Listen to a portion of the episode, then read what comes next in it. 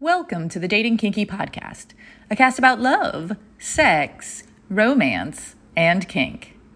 Today's topic is one I play with quite a bit in my head about how, even in power exchange dynamics, humans tend to instinctively gravitate towards a balance, a give and take, and how that's often missed or misunderstood. Equality versus parity in relationships. In my mentoring piece a few days back, a conversation on FetLife went there to the can sex be traded for mentoring place. And I, knowing it's a hot button topic, put on my waders and said, yes, absolutely.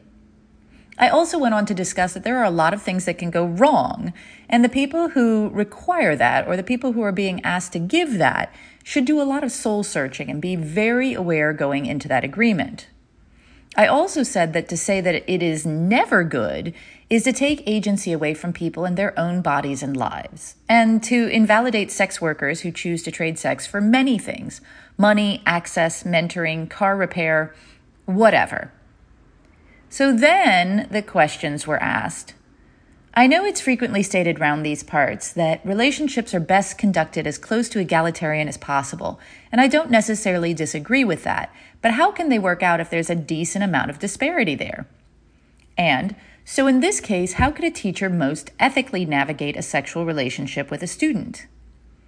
Both touch on something that I think is pretty key equality versus parity. The language seems to focus on equality. I focus more on parity. Equality is the fact of being equal. Parity is comparability of strength or intensity. So, equality is almost non existent in its purest form. However, parity is everywhere. I cannot equal my partner in pure physical strengths. He says he cannot equal my mind. We both look up to, respect, and love each other for what we are. Our strength of regard and intensity is equal. Our specific experiences, knowledge, skills, and physical forms are greatly unequal. We have parity. That's what matters to me. What are your thoughts?